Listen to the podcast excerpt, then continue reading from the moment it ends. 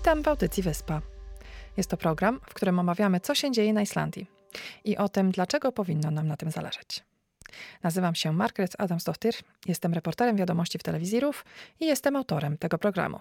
Islandia jest znana jako kraina ognia i lodu.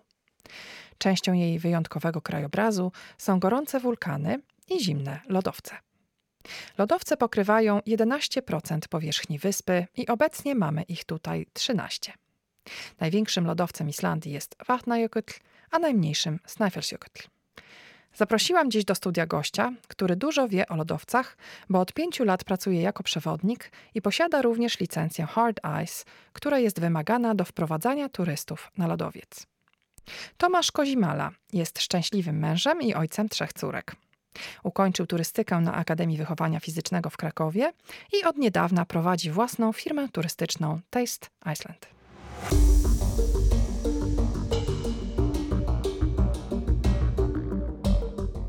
Witam cię serdecznie. Dzień dobry wszystkim. Pracujesz jako przewodnik od pięciu lat i powiedz mi, co skłoniło cię do wyboru tej pracy? Zgadza się. E, pracuję na Islandii jako przewodnik od pięciu lat już. Co mnie skłoniło? Fascynacja wyspą tak naprawdę. Mm, przyjechałem tutaj i jakby oczarowałem się tak tymi widokami, tym jak tutaj po prostu jest przepięknie, że stwierdziłem, że ja to chcę pokazać ludziom. Mhm. Ja chcę, żeby inni widzieli, jaka Islandia jest piękna. W jakich e, wycieczkach się specjalizujesz? Czy pracowałeś na wszystkich możliwych wycieczkach? Tak naprawdę trochę wszystkiego. E, zacząłem tak naprawdę od takich mini autobusów, powiedzmy, czyli tam była liczba siedzeń do 19 osób. E, natomiast później gdzieś tam z biegiem czasu zacząłem stwierdzać, że jednak może to nie tyle, że nie jest dla mnie, ale wolałbym się zacząć specjalizować w prywatnych, bardziej takich personalnych wypadach, wycieczkach, szytych na miarę, powiedzmy, pod klienta. Czyli to, co klient chciałby zobaczyć, to ja po prostu dostosowuję się w 100% do niego. O, oczywiście, patrząc z mojej perspektywy od od tego, jak to zorganizować, żeby to wszystko miało ręce i nogi, e, dostosowuję wycieczkę, szyję po prostu ją na miarę i no i jedziemy i pokazujemy to, co mniej więcej klient chce zobaczyć, ale też to, co ja chcę mu pokazać. Okej, okay. ale klient mówi teoretycznie, no chciałbym zobaczyć yy, południowe wybrzeże i wtedy ty wybierasz, gdzie go zabierasz na tym południowym wybrzeżu, czy dostosowujesz się do jego życzeń? To zależy od wiedzy klienta też, e, tak naprawdę. W sensie, jeśli klient wie, czy chciałby pojechać, nie wiem, zobaczyć jaskinię lodowcową, albo pojechać, nazwijmy to, kolorowe góry i generalnie ten interior, jeśli ma takie życzenie i wie o tym, że, że takie wycieczki są i że tak to wygląda, albo ewentualnie jakieś hajki tam e, w tym interiorze, no to jak najbardziej tak. E, jeśli klient nie ma specjalnych życzeń, to tak naprawdę ja wybieram to, co najlepsze. Mhm. Czyli mówię, ok, dobra, to jest warte zobaczenia, a to nie jest warte zobaczenia. Okej. Okay. Wiele razy na pewno wybierałeś się na islandzki lodowiec. Gdybyś mógł powiedzieć troszeczkę, jak wyglądają takie wycieczki na lodowiec? Lub do jaskini lodowych. Dobrze, więc w 2019 roku zrobiłem sobie licencję. Aby być przewodnikiem tutaj na Islandii trzeba um, zdać tak zwany hard ice, um, ten taki kurs chodzenia po lodowcu, który kończy się egzaminem. No to już tam nie będę e, wchodził w szczegóły. Do mhm. dla przewodnika lodowcowego. Tak, dokładnie, dokładnie. Tego są, e, jest tego tak naprawdę, to jest dwustopniowe, natomiast ta, ten pierwszy stopień wystarczy do tego, żeby, żeby już oprowadzać ludzi, żeby zrobi, robić z nimi jakieś e, hajki albo nawet wspinaczkę po szczelinach lodowca. To się kończy właśnie takim kursem. Mm, tu już nie będę wchodził tam w szczegóły, ale w każdym razie po zdaniu tego kursu i odbyciu pewnej liczby godzin na lodowcu jest się gotowym na to, żeby, żeby samemu oprowadzać ludzi. Są różne rodzaje wycieczki, prawda? Jest ten taki zwykły hike, e, albo jakiś dłuższy hike, albo na przykład wypady na, na różne szczyty, albo e, nie wiem, właśnie hike razem z, z spinaczką po, po szczelinach. Natomiast te takie najbardziej komercyjne, powiedzmy takie, co są na co dzień robione w większości, to jest taki hike powiedzmy dwugodzinny, dwu, trzygodzinny po samym lodowcu. Najczęściej jest wybierany Sohe Majokut, ponieważ jest e, najbliżej Reykjaviku, jest najbardziej dostępny i jeśli robimy taką jednodniową wycieczkę, no to jedziemy tam i on jest e, dość płaski dla większości ludzi, nie za wymagający i dość blisko stolicy, prawda? Więc... A czy jest bezpieczny? Bardzo dobre pytanie. No nie powiem, że jest to najbezpieczniejsze zajęcie, ponieważ mhm. no, trzeba pamiętać o tym, że ten lodowiec to jest język lodowca Myrdarsjökull, czyli czwartego największego na Islandii, który przykrywa katle, a jak wiadomo, no katla my tutaj wszyscy Czekamy na wyspie sobie. wiemy, tak, wszyscy na wyspie wiemy, jakie mogą być konsekwencje tego, tego wybuchu i więc to jest bardzo blisko, to jest jakby no... No bardzo. Za rogiem powiedzmy. Mhm. W 2011 roku była taka sytuacja, że no prawdopodobnie była jakaś podlodowcowa mini erupcja, mm -hmm, ale nigdy nic tak. nie wyszło na powierzchnię. E, I od czasu do czasu, jak chodzę po tym lodowcu, czuję siarkę w powietrzu. No nie powiem, że jest to też sport ekstremalny, ponieważ taki zwykły hike to nie jest jakiś hiper skomplikowany. Natomiast na pewno nie jest to w 100% bezpieczne zajęcie. -hmm. Ja, ja, teraz tak pytam, jak taki po prostu yy, no, zwykły człowiek, który nic o tym nie wie. Wychodzimy z mhm. założenia, że nic o tym nie wiemy. E, jak wybierasz, e, dokąd pójść z tymi ludźmi? Okej, okay, więc takie najbardziej komercyjne wycieczki, na których ja biorę udział jako przewodnik, e, które są mm, na co dzień, powiedzmy, no, na co dzień, może nie na co dzień, ale no dwa, dobra, no trzy razy w tygodniu, hike, tak no to mniej więcej ta ścieżka, która prowadzi na lodowiec, jest wytyczana przez guidów, przez przewodników, którzy pracują tam na miejscu. Są to zazwyczaj gajdowie, którzy po prostu pracują tam na co dzień, chodzą z kilofami i, że tak powiem, wyznaczają te ścieżki. Natomiast, Aha, czyli nie możesz sobie tak łazić gdziekolwiek popadnie. To znaczy, teoretycznie mogę. Teoretycznie mogę. Natomiast najbezpieczniej, żeby przeprowadzić tych ludzi, których ja mam, i to też zależy od wycieczki, czy to jest właśnie, na, znaczy najwięcej na jednego przewodnika może być 12 osób, e, jakby tak według prawa. Aha. E, najczęściej ja mam mniejsze grupy, ponieważ teraz e, chodzę więcej z prywatnymi wycieczkami, więc najczęściej jest to powiedzmy 4 do 5 osób ale tak m, odpowiedzialność no, spada cała na ciebie. Więc teoretycznie ja mogę sobie wejść, wybrać sobie y, inną ścieżkę, natomiast najbezpieczniej przez ten początek tego lodowca jest bezpieczniej poruszać się ścieżką. Z tym, mhm. że te ścieżki to też nie jest tak, że sobie wejdziesz i o, tutaj jest ścieżka, e, ponieważ ten lodowiec, no musimy pamiętać, że to jest, ja to lubię nazywać żywe stworzenie. To jest, tak, to się, się cały czas porusza, on cały czas sobie zjeżdża w dół.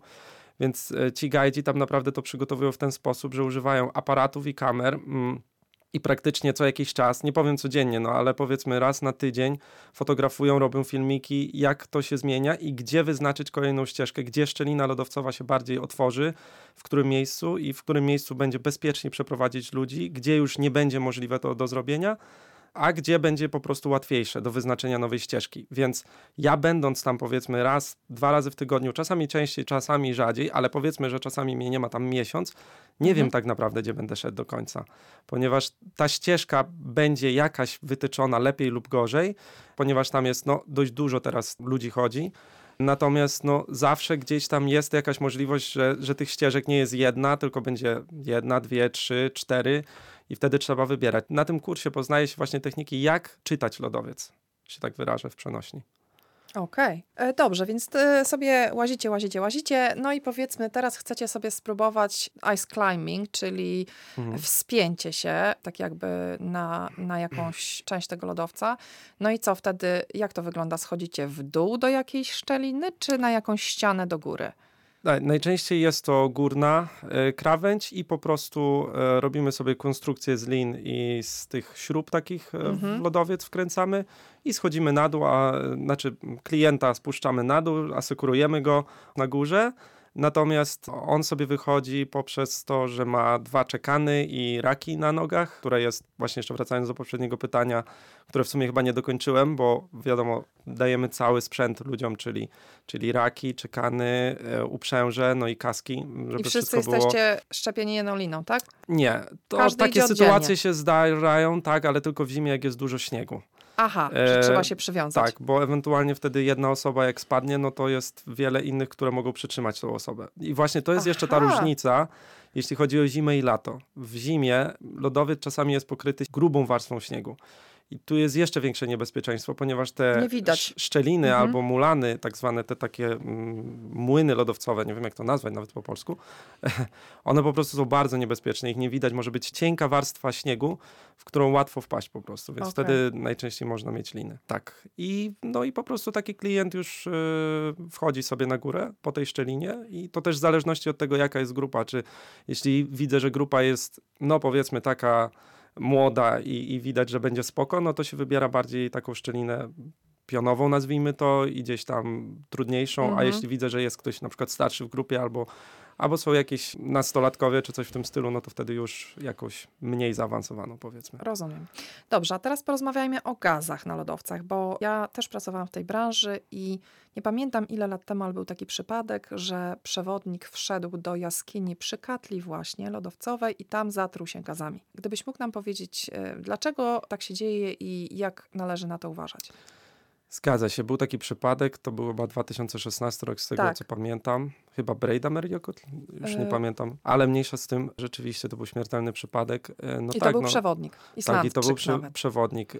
Ja z tego, co gdzieś tam z ludzi z branży rozmawiałem, to było po prostu tak, że on poszedł sprawdzić, czy jakaś nowa jaskinia e, lodowcowa się tworzy, no i gdzieś tam się to zapadło właśnie pod wpływem tego, że był nagły wybuch gazu. Dlaczego się tak dzieje? No to trzeba sobie e, odpowiedzieć na pytanie, gdzie się znajdujemy. Znajdujemy się na tykającej bombie. Islandia mhm, na jest tak, Islandia jest no, jednym wielkim wulkanem, ja to lubię nazywać, chociaż rzeczywiście tak nie jest do końca, ale tutaj no, mamy tych 130 wulkanów i one naprawdę pracują, one żyją, Tak. więc tutaj gdzieś ten lód przykrywa e, te wulkany, one gdzieś tam się, te gazy lubią się wyłaniać spod powiedzmy kanału, w którym znajduje się magma, pod wpływem ciśnienia po prostu dostają się na powierzchnię, dostają się pomiędzy lód i, i po prostu no, randomowo gdzieś tam się gaz uwolni i może lód po prostu stopić zarówno ciśnienie, jak i temperatura wysoka. No, czy jest jakiś Mm. sposób, żebyś, żeby, żeby o tym wiedzieć wcześniej? Czy wy macie jakieś ostrzeżenia jako przewodnicy? Nie ma sposobu, żeby wiedzieć o tym wcześniej,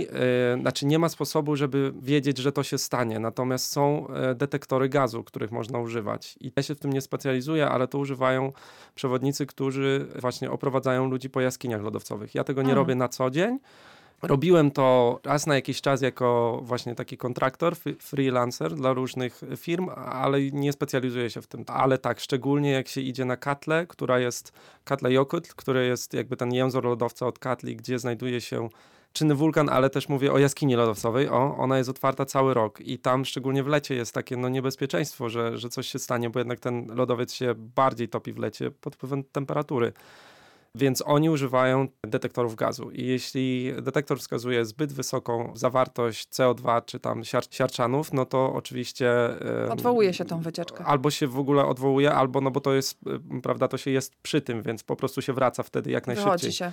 Wychodzi się. Mhm. Z tym, że ja bym powiedział, że to jest jeszcze bardziej niebezpieczne niż, niż chodzenie po lodowcu, ponieważ no, tam się różne rzeczy mogą stać. Mówimy o tych naturalnych e, Tak, jaskiniach, jaskiniach. lodowcowych, Mhm. nie tej wyciętej e, w Longyearbyen ludzką ręką, tylko o tych Tak naturalnych. jest, tak jest. Czyli takiej najbardziej znany Katla, ale też jest ta Sapphire Ice Cave, oni to nazywają, to jest Tak. pod e, Beredamer Jokut i ona też się zmienia. To nie jest tak, że to, co widzi się na zdjęciach, na reklamach, na broszurach dla turystów, to jest to samo, co jak się przyjedzie tam, jak co się zostanie na Tak. miejscu, ponieważ, no tak jak mówiłem wcześniej, ten lodowiec pracuje, w związku z tym e, on W się porusza roku na dół. będzie i- Tak, dokładnie, więc Wyglądała w ten sposób, a za tak rok może jest, tak wyglądać jest. W przeciągu pięciu lat ta, ta jaskinia zmieni się, y, może się Całkowicie. zmienić dwukrotnie, trzykrotnie albo pięciokrotnie.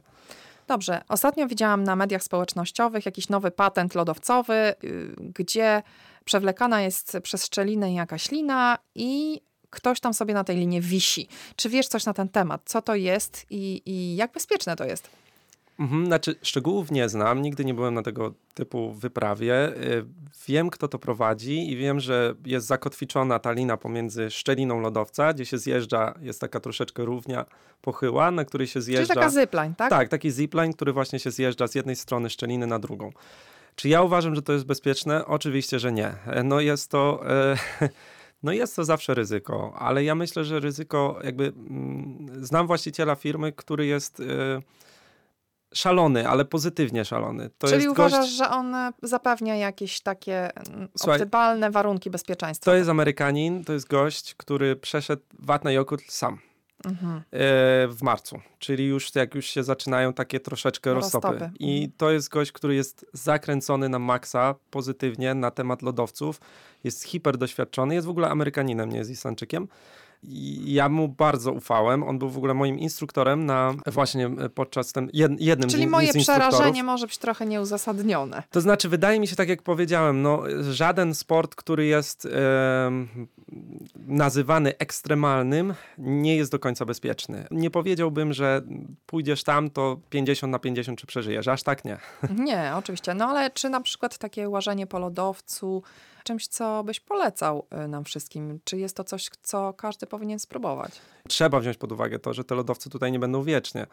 Więc no, za jakieś 100, może 200 lat wszystkie te lodowce już znikną. Zostanie jakaś tam cząstka tego największego Watna Jokut, gdzieś tam wysoko w górach, a resztę tego nie będzie już, więc jesteśmy ostatnimi pokoleniami, które mogą tego doświadczyć, więc jak najbardziej Czyli zachęcam. dla naszych wnuczków, żeby w albumie mieli zdjęcia, jak dziadek i babcia chodzili po islandzkim lodowcu. Dokładnie, bo zmiany klimatyczne niestety powodują to, że, że te lodowce y, no, wręcz wyparowują. Właśnie w chciałam cię zapytać tempie. o Solheimajokutl, bo Mhm. on nawet jest y, fajny dokument na Netflixie na temat tego lodowca.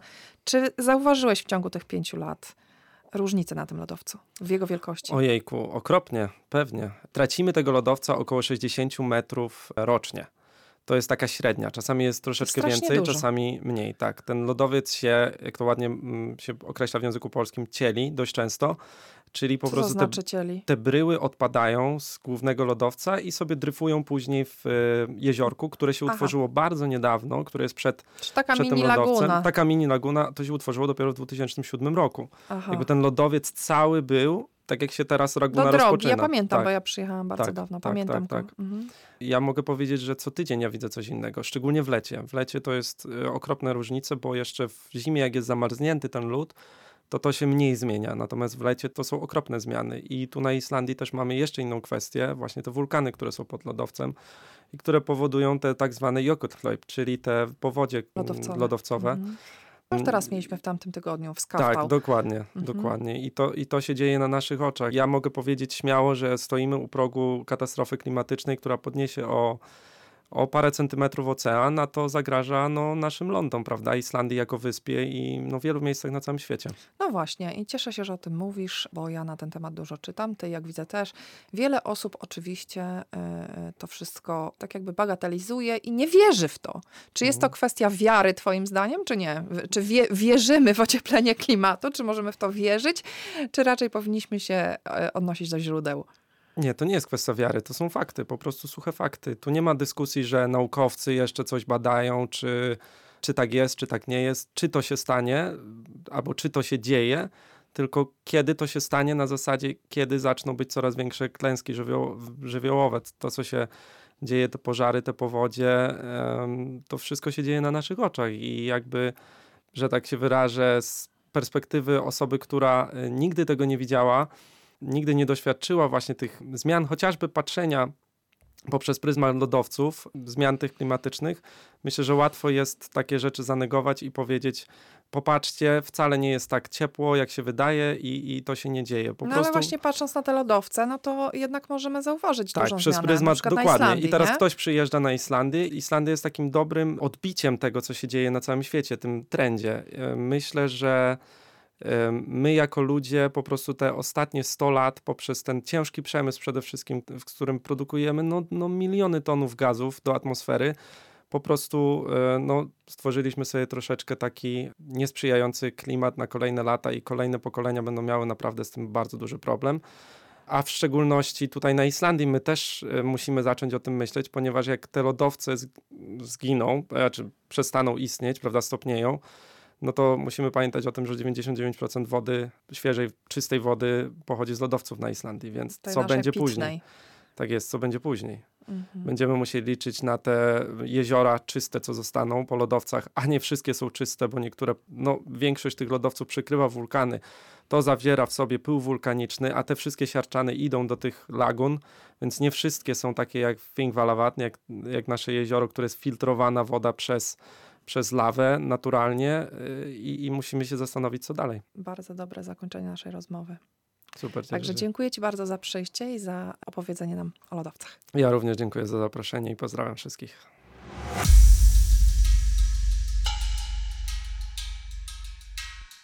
Flocht to dość nowy zespół na scenie muzycznej Islandii.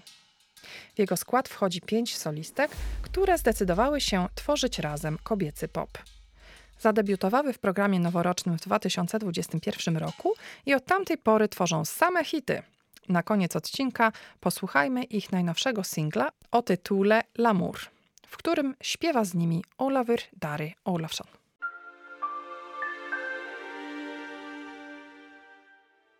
Wiadomości z Islandii po polsku można znaleźć na stronie www.ruf.is ukośnik polski. Serdecznie dziękuję Państwu za uwagę i zapraszam na kolejny odcinek już w piątek. Eins og hvert íslenskt par